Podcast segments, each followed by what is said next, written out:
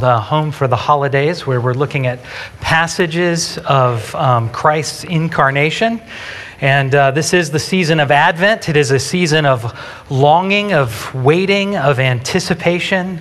And we have a great um, passage this morning to look at that. So we're going to read that together, starting in Luke chapter 2, verses 21. We're going to read it together. Then I'm going to pray. Maybe we're going to read it together. Are we going to read it together? Yeah, there it is. Let's read it together. Starting in verse 21. And at the end of eight days, when he was circumcised, he was called Jesus, the name given by the angel before he was conceived in the womb. And when the time came for their purification, according to the law of Moses, they brought him up to Jerusalem to present him to the Lord. As it is written in the law of the Lord, every male who first opens the womb shall be called holy to the Lord, and to offer a sacrifice according to what is said in the law of the Lord a pair of turtle doves or two young pigeons. Now there was a man in Jerusalem whose name was Simeon, and this man was righteous and devout, waiting for the consolation of Israel. And the Holy Spirit was upon him and it had been revealed to him by the Holy Spirit that he would not see death before he had seen the Lord's Christ. He came in the Spirit into the temple, and when the parents brought the child Jesus to do for him according to the custom of the law, he took him up in his arms and blessed God and said, Lord, now you are letting your servant depart in peace, according to your word, for my eyes have seen your salvation that you have prepared in the presence of all peoples a light for revelation to the Gentiles and for glory to your people Israel. And his father and mother marveled at what was said about him.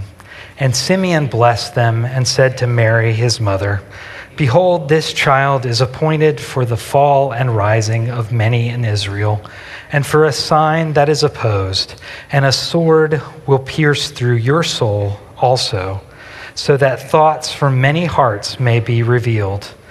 And there was a prophetess, Anna, the daughter of Phanuel, of the tribe of Asher. She was advanced in years, having lived with her husband seven years from when she was a virgin, and then as a widow until she was 84. She did not depart from the temple, worshiping with fasting and prayer night and day. And coming up to that very hour, she began to give thanks to God and to speak of him to all who were waiting for the redemption of Jerusalem. Let's pray. Oh, Lord Jesus, we thank you and we praise you that you came. Lord, you didn't have to come, we didn't deserve it. And yet you came. You came into our world of sin and suffering and death and horrible things in order to bring us home. Lord, we pray this morning as we look at your word that we would see you, we would see you clearly, and our hearts, which were made to long for you, would find their complete satisfaction, and that we would be full as we gaze into your loving eyes. Lord, would you meet with us through your word? We pray this in Jesus' name. Amen. Well, it is Advent, and I have been reflecting uh, a lot lately on uh, how little we like Advent as Americans. Um, in fact, we like to wait so little. and I think as we have like taken kind of the liturgical calendar, Christmas has gobbled up Advent like Pac-Man and Thanksgiving too, right? And is working on Halloween. But we really like Halloween, so um, it hasn't quite gotten that far yet. But we don't like the idea of waiting for Christmas. We don't like the idea of waiting, period. In fact, Americans are especially known for our loathing of waiting. We have invented and created everything instant, from microwaves to fast food. My favorite, a couple years ago, Amazon marketed their grocery delivery service as Amazon Prime Now. We can't be bothered to wait in line at a grocery store. We want it delivered. And honestly, all of us were a little disappointed with the two hour wait time of Amazon Prime Now, so they got rid of that name. It felt like false advertising, right? We want everything now, and we hate the waiting places. I'm going to name them, and you're going to spit on the ground. The reception area at the doctor's office. They make an appointment, but then you have to wait. Why the appointment if you have to wait? The interstate during rush hour. It's an interstate. It's supposed to move. Why isn't it moving?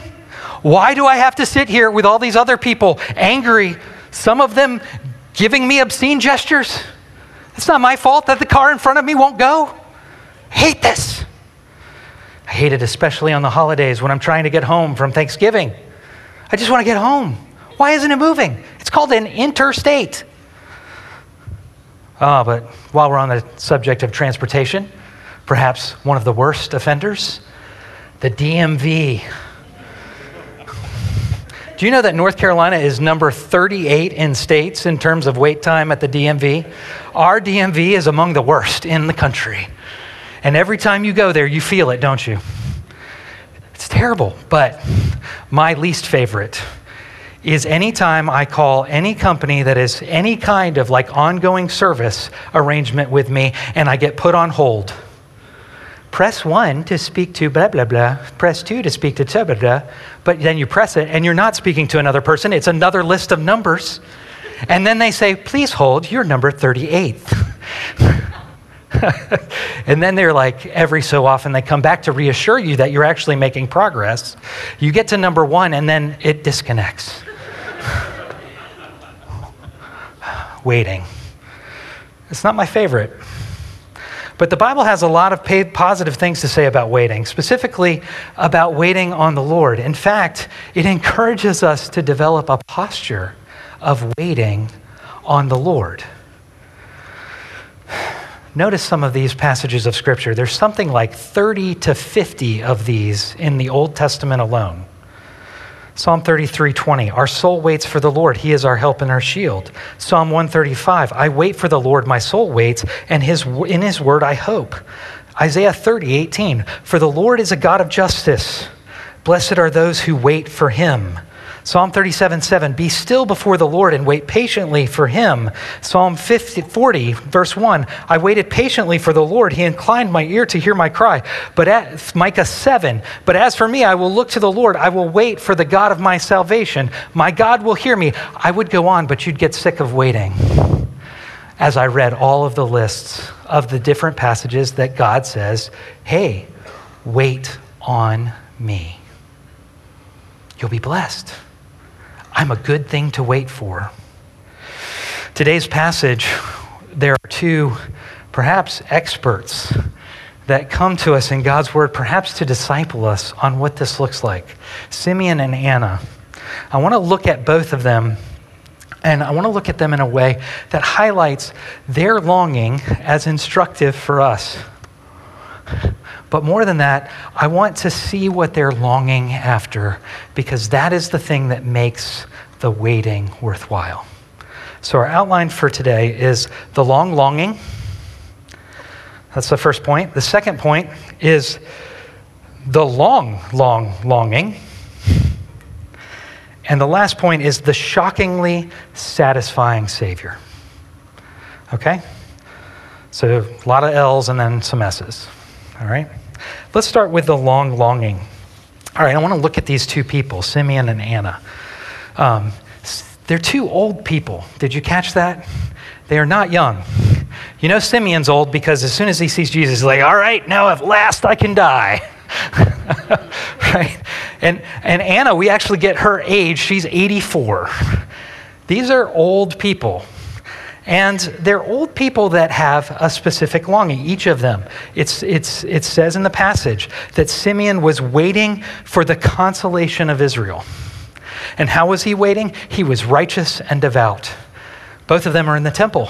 Both of them are going and practicing the Jewish religion faithfully a religion of an oppressed people who had been oppressed by several different uh, empires over the course of their uh, lifetime and their predecessors' lifetime, their, their previous parents and parents' parents. All of them have been sitting in this oppressive environment and then faithfully waiting, waiting for what is Simeon's waiting for the consolation of Israel. Now, a, a, while back, I don't know if you remember, but we did a, a series on the Holy Spirit. Do you remember that? Remember the Holy Spirit series? What is the Holy Spirit called? Oh, you didn't know I was going to give you a test. The Comforter. Thank you. The Comforter. The Greek word for comforter is paraclete, right? And I don't know if you remember, but when I was preaching, the, I think one sermon that I got on that series, I, I, I focused on that word paraclete and how it's translated oftentimes helper or advocate, but oftentimes comforter. That's right. And, and the Latin word comfort means with strength. Do you remember that, anybody? Just nod your head, it'll make me feel good. Thank you. Comfort means with strength. That word paraclete appears here. That word consolation of Israel, it could easily be translated the comfort of Israel. It's the word paraclete again. So, what is he looking for? He's, he's looking for someone to come with strength. He's not just looking for some sort of like, ah, oh, they're there. He's looking for the manifestation of a powerful advocate who will walk alongside of him in his life and he has been waiting his entire life for that. And in case we don't catch that paraclete piece, Luke makes it really clear that this comfort isn't just some sort of abstract comfort. It is a person, in that it says more specifically that Simeon had been told by the Holy Spirit, the Comforter, right, that he would see the Lord's Christ. He would see the person, the person who would come in strength to comfort and add consolation to Israel. Similarly, Anna, old in her years, a prophetess, she'd been waiting her whole life. She lost her husband after seven years of marriage, and since then had been a widow. Presumably, she had no children. It doesn't say that, but it seems like that. Otherwise, she would have been living with her family. Instead, it says she lived night and day in the temple. Probably not literally lived, just means that she was there all the time. And what was she doing? She was praying and fasting, longing for what? It says, longing for the redemption of Jerusalem. Longing for redemption, release from imprisonment. These phrases, the consolation of Israel, the redemption of Jerusalem, were heavily used throughout the prophets to symbolize the coming of the realization of all of Israel's national identical, identity hopes and dreams. Things like them being great among the nations, them being a light to the Gentiles, all the things that Simeon sings about when he sees the baby Jesus. Now let's pause for just a minute. Can you identify with Simeon and Anna? Right? You can almost imagine what some of their life must have looked like. They must have gone through incredible hardship. And they must have been in the temple with that hardship very much on their sleeve, going before the God, God of their forefathers, their ancestors, saying, How long? What are you waiting on this morning? When we sing that song of Advent that Danny found, which is so beautiful, and it talks about specific hurts and hardships in this world, which one speaks to you? What is it that as you're singing that song, your heart goes, How long? How long, O Lord? I don't know what their specific hurts were, but I can tell you that underneath of them were the things that they're very, the, the Word of God says that they were longing for. They longed for comfort. Some of us are alone. We long for someone to come and be an advocate, a helper. We feel lost and totally, totally abandoned. Or redemption. Some of us feel enslaved, whether by our sin or brokenness or the sin and brokenness of others. And we come with that longing. But I want you to see something else um, that's really interesting in this text. The names Simeon and Anna are significant. Simeon was the second son of Leah. Remember Leah, Jacob's wife? She was the not so attractive one. She was the forgotten one. She was the one that felt despised.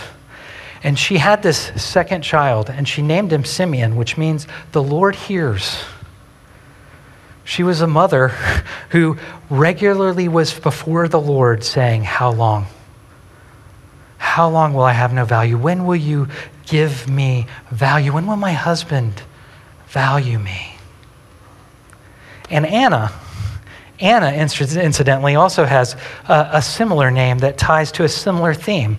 Anna is short for Hannah. Do you remember her? In the Old Testament, the mother of Samuel. She went to the temple night and day and prayed that God would give her a child. And he did. Do you see the, the connection? Luke is highlighting, he, pointing out hey, in God's sovereignty, he brought these two people with these names that tied back to the national identity of their forefathers and this kind of constant longing for a child. And guess what? Here's a child all of their hopes and dreams, everything, the landscape of who they are, pointed to their need and desire. And let's look at that. The long longing is our second point. It wasn't just individual longing that they represented. Their names point us to that fact. But more than that, the landscape, the way that Luke describes the scene, I want you to just see all the different imagery of longing, of promise that is being waited for. First of all, Notice that we have prophets, two prophets, a prophet and a prophetess. That's fairly extraordinary in Scripture. Doesn't happen all the time that you have a male and female prophet. Uh, not too long ago, we talked about in Exodus Moses and Miriam, prophet and prophetess, who worshiped, who led the people of God uh, in worship, right? And so this is kind of a little bit kind of like nodding to that, perhaps. But these prophets, they, they have promises and they represent a long line of promises. In fact, the Jewish people have built their entire identity around remembering the promise. The promises of God, the covenants.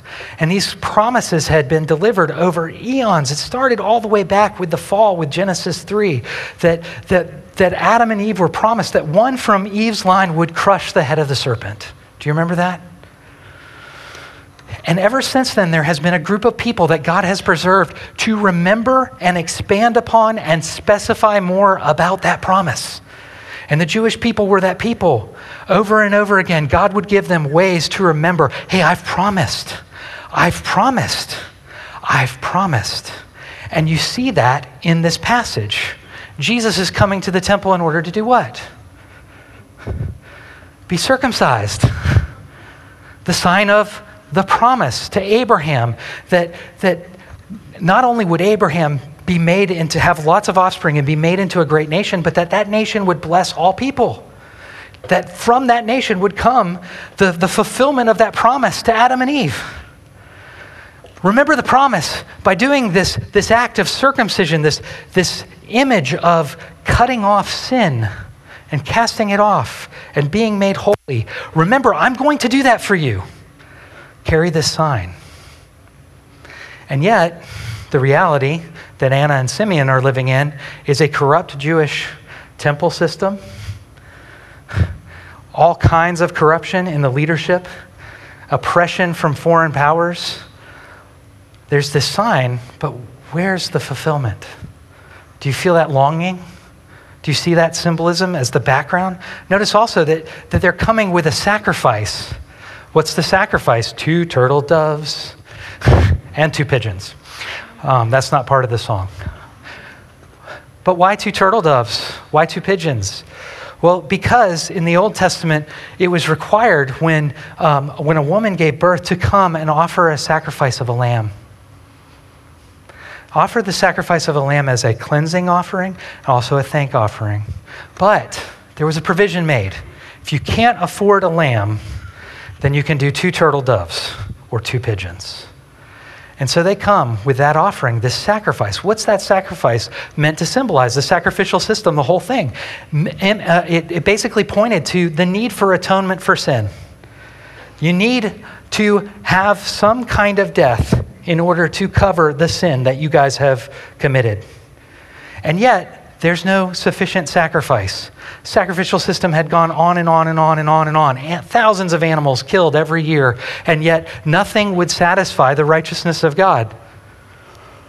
The sacrificial system itself was an allowance, like the two turtle doves. Like, hey, if you don't have something sufficient, we'll let this go for now. Do you see? There was this sacrificial system, but it never satisfied. It wasn't enough. And then the temple itself, where this was happening, that was a place of longing. You know, in Solomon's day, um, the temple under Solomon was described this way Solomon built the temple, and when the priests came out of the holy place, a cloud filled the house of the Lord so that the priests could not stand to minister before the cloud because of the glory of the Lord and how it filled the house. Those were the good old days when Solomon built the temple. God's Shekinah glory was dwelling there in the temple. Everybody in the world would come and see this and go, wow, like the very physical manifestation of God's glory. But then the people, they got a, kind of enamored by other promises. They got lured away into waiting on other things. And God said, I'm leaving. Ezekiel describes this in chapter 10. Then the glory of the Lord departed from over the threshold of the temple and stopped above the cherubim. While I watched, the cherubim spread their wings and rose from the ground, and as they went, the wheels went with them. God left the temple before the exile. And while he did come back, in Ezra 3, we get a description of the rebuilding of the temple. When they had finished the temple, many of the older priests and Levites and family heads who had seen the former temple wept aloud when they saw the foundation of his temple being laid. The second temple was a disappointment. It was sad compared to Solomon's. God's people had been given his house. He was dwelling with them in Shekinah glory so that the whole nations could see. They, he was literally, they were literally a light to the nations. And God left. And now they have this house where God's presence is there, but it's not seen or felt to the same degree. When is, when is God going to come home? Do you feel that longing? When is the temple going to be restored to its former glory? And in fact, Herod, this usurper king, had come in and was trying to do that. The temple itself was under construction. Like, this story is literally happening in a construction zone, which is a place of longing. When's it going to be done? The whole setting is designed to kind of point us to the longing of the Jewish people, the longing that Simeon and Anna represented. And here's the thing the baby that comes, fulfills it all. They longed for the presence of God in the temple, in the glory of what was designed, of what was prophesied. And here, in this form of this baby, is the new temple. Jesus referred to himself as the temple, God dwelling with us, a person who would then take us and make us into the temple according to Ephesians 2 the ceremonial and sacrificial law. The greater lamb had come, had been brought to the temple. The sacrifice is here. Finally, a sacrifice that will suffice. The consolation of Israel, the Messiah had come. This was the Messiah. Simeon knew it. It's him. The redemption of Jerusalem. He's come to offer himself as a ransom to atone for sin and set us free. Anna knew it. The conquering messianic king Simeon prophesied, He will cause the fall of the enemy and raise up the humble. He's going to be victorious. He's finally going to crush the head of that serpent. The fulfillment of all of their national longings had come to the place where they had met with God in the past, and it blew away all of the glory that had come before it. But nobody could see it but Simeon and Anna. And they rejoiced. All right. Let's talk about the shockingly satisfying Savior. This baby that comes. It's just a baby. Simeon's response and Anna's responses ought to shock you. I would su- submit to you that if you spent every day of your life after being married seven years and then your husband dying, all the way until you're 84, in this auditorium waiting, and then all of a sudden a stinky baby with a diaper shows up, about to be circumcised, and that's all you get, you might kind of go, Is that it? But that's not Anna, and it's not Simeon's response. Simeon's response when he sees this baby, it's just a baby. Hasn't fulfilled all the things that he knows it's going to do yet. He doesn't get to see that. He knows he's not going to get to see that. He knows he's going to die. And he just gets the baby.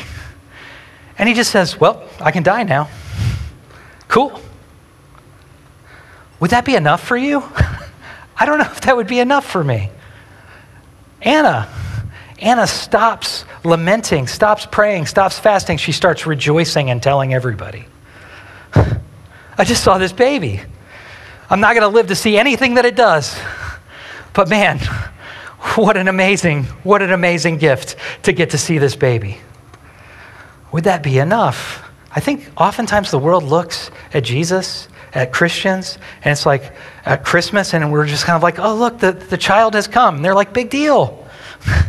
A child came? Why is that such a big deal? We have to remember the fact that this child is the culmination of all of the Lord's work throughout history, all of the longing of their national identity, all of their personal longing, they saw fulfilled in this child. But it is worth noting that they didn't get all of it. They got a little bit. They got an already and not yet. They got exactly what we got, but we got a little bit more already and a little bit less not yet than they got. But isn't enough for us? I want you to see this because I think this is what Luke is really trying to drive home in this passage. Jesus Christ is the only thing in the world that will truly satisfy. And the shocking satisfaction that Anna and Simeon display, you're meant to see that and go, wait a minute, what's so special about this kid? What's so amazing about this baby? And there's a couple things that I want you to see. Jesus is the most satisfying thing in the world because anything that the world has to offer, you know what? It's never enough, is it? Think about all the things that this world has to offer. Um, in fact, the world actually tells you, you're never going to get enough of me, so keep trying.